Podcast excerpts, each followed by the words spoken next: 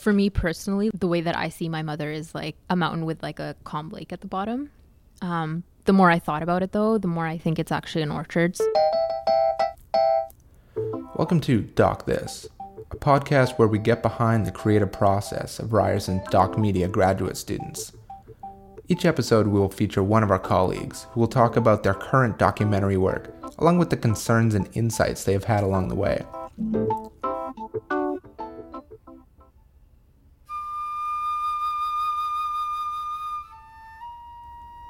What's the importance of a place, such as where you were born or where you spent your most memorable years?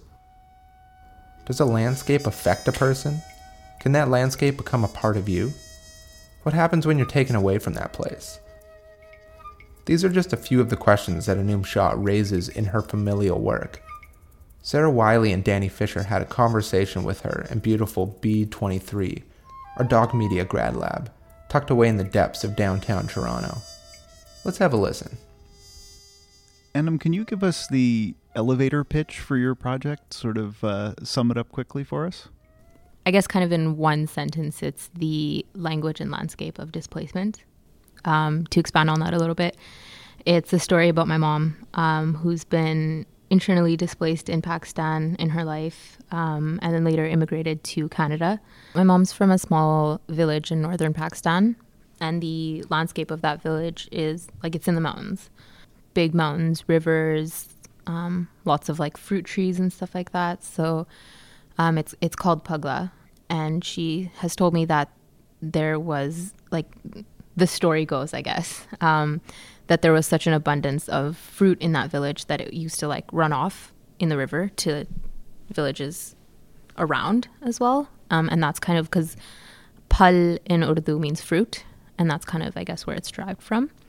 And then they were later displaced in life um, due to being religious minorities. So they had to move to a smaller town further further south, which was not necessarily flatland, but more kind of like red rocky type of hill, um, and then very deserty. And then she got married, and um, my dad was living in Canada, so she immigrated to Canada after she got married and moved to Saskatchewan. so she went to like a completely fat landscape. Um, and then the year before I was born, they moved to Calgary. So she kind of went back to that elevated landscape where she was surrounded by mountains again. We took a class this past semester with uh, Blake Fitzpatrick, uh, where we were was the second part of a two part course about the history of documentary, and we spent a lot of time looking at the kind of turn in documentary towards thinking about landscape and looking at films like uh, our other professor, Brett Story's film, The Prison in 12 Landscapes. After kind of sitting with all that and dealing with landscape in, in your film, um, what are, what are your sort of thoughts about landscape and documentary, and how how is your film going to kind of fit in this larger um, collection of of work uh, that sort of thinks about what landscape can do for us in terms of uh, documentary storytelling? For me, landscape mostly has to do with like memory and nostalgia um, in this story. Um, so like we, I grew up in Calgary, and we are we're surrounded by the Rockies. So going to the mountains and um, was a big part of my childhood. And my mom used to often comment about how it reminded her of her home village. Um, so I think that's where the interest in the landscape comes in for me. Is again how we find familiarity in places that are unfamiliar, and how she connects one one landscape to the other. Um, and I was kind of going through like old, older, not old, 2011, um, like family photos uh, of like the first and only time that I've actually been to her home village, um, and kind of putting them next to pictures of the mountains from Calgary. The resemblance was striking, um, very similar in terms of like the rivers and the mountains and that type of thing. So it's, it's interesting the way that that's kind of panned out for her.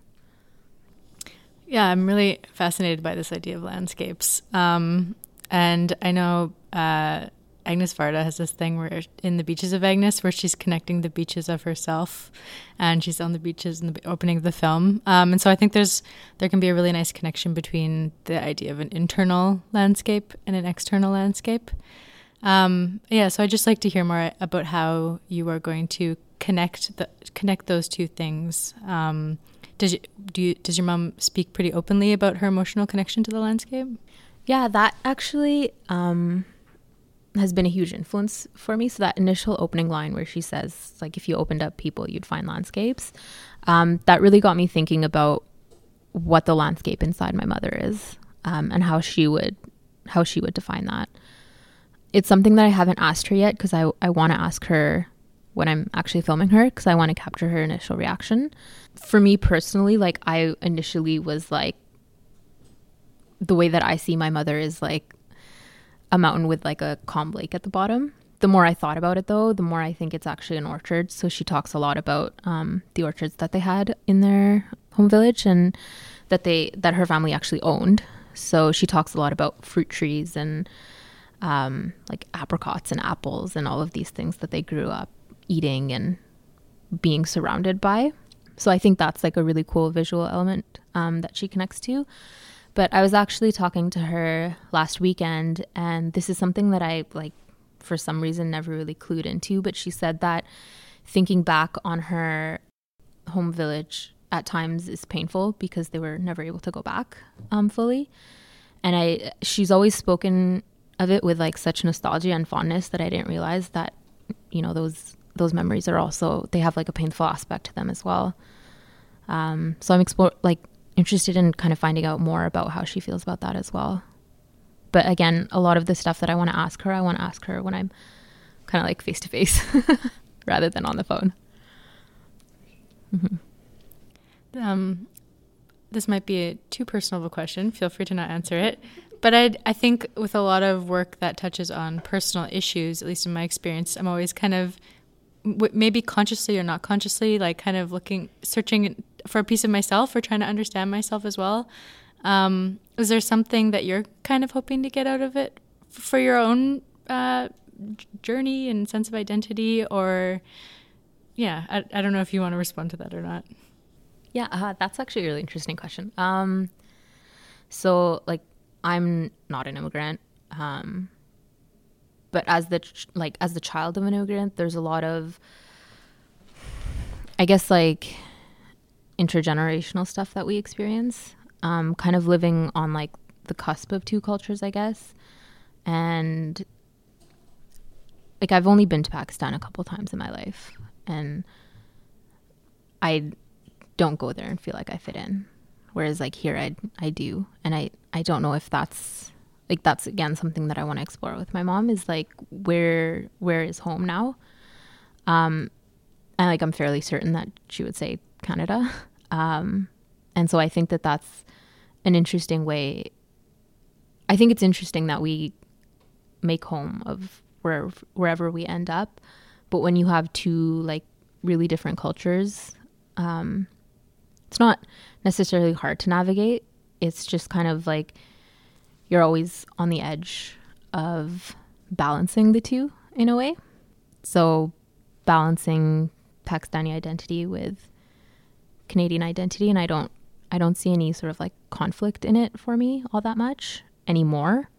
Definitely as a kid, but I think it, I think there's similarities in the stories of like kind of looking for home or trying to find home or wondering what what home really is and like whether it's a landscape or something else. We had an interesting experience this morning, uh, seeing a little bit of your work uh, in Manfred Becker's class. Uh, it was an interview with your brother uh, for the project. And one of the things that I thought was interesting was he sort of drew a distinction between maybe how he understands some things around being Pakistani and language, um, drawing a distinction between how he sees them and maybe how you see them, which made me curious about how you kind of negotiate what I think all personal documentaries have to negotiate, which is your lens and the lens of subjects, other people, and you know often personal documentaries sort of take that on head on, like uh, Sarah Polley's stories we tell or Ross McElwee's Bright Leaves. But is that something you're anticipating um, having to kind of address directly in your in your work the the issue of how you see things and how everyone else sees things? I think in, inevitably, yeah.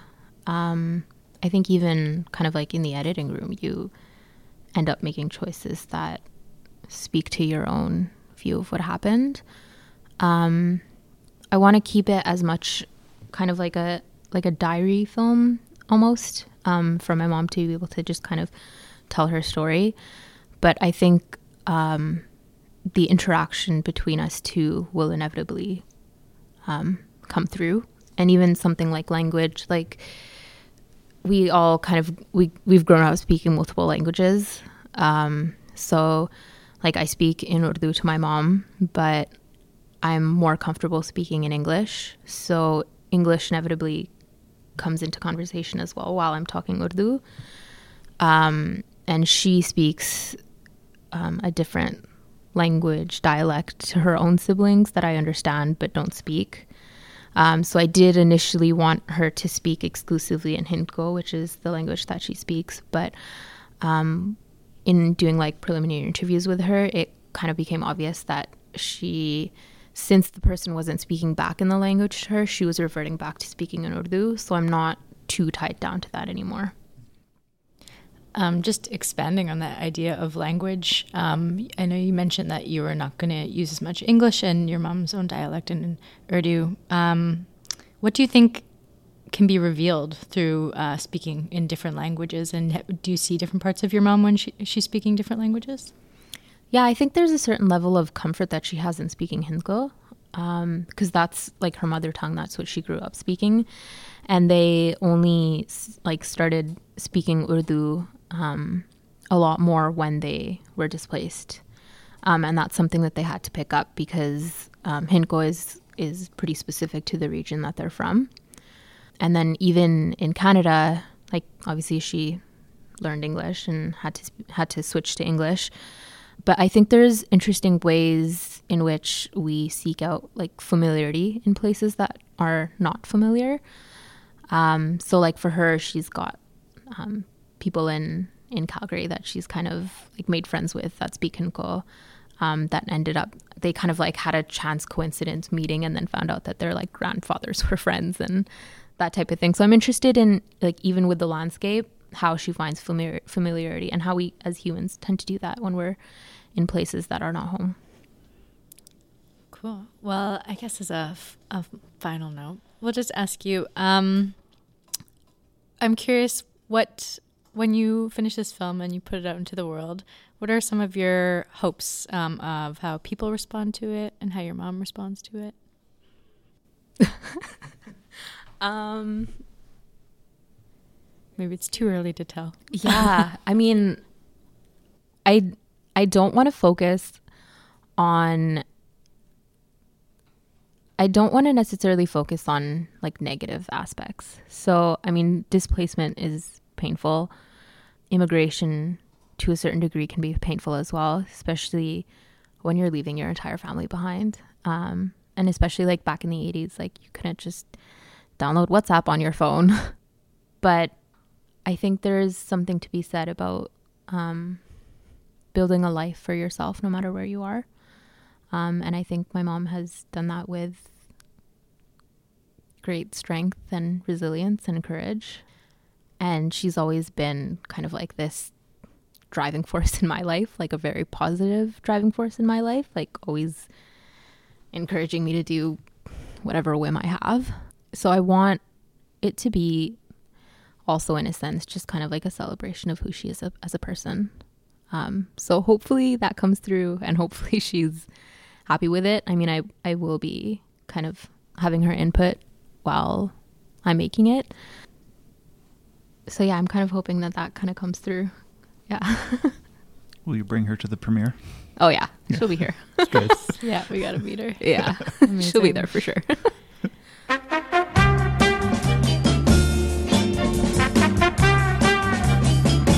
That pretty much wraps up episode 2 of Doc This. But before we go, here's Nawal Salim with your one minute doc review. You've probably heard the phrase caught in the system before.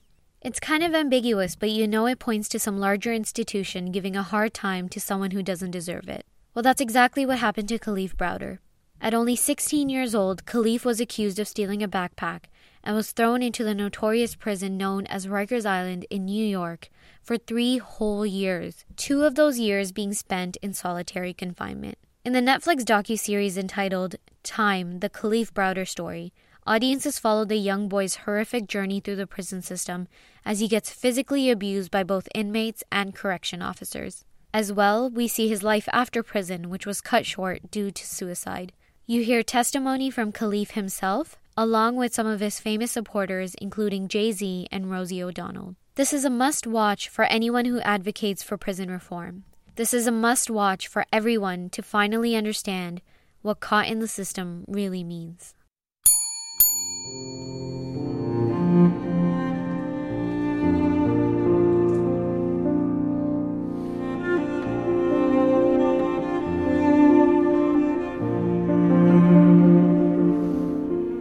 Doc This is hosted by Danny Fisher and Sarah Wiley, with thanks to Ryerson Image Arts and the MFA Documentary Media Program. This episode's guest was Anum Shah. The Doc Review was written and performed by Nawal Salim. Doc This is edited and produced by John Verhaven and myself, Kenny McDonald. Thanks for listening.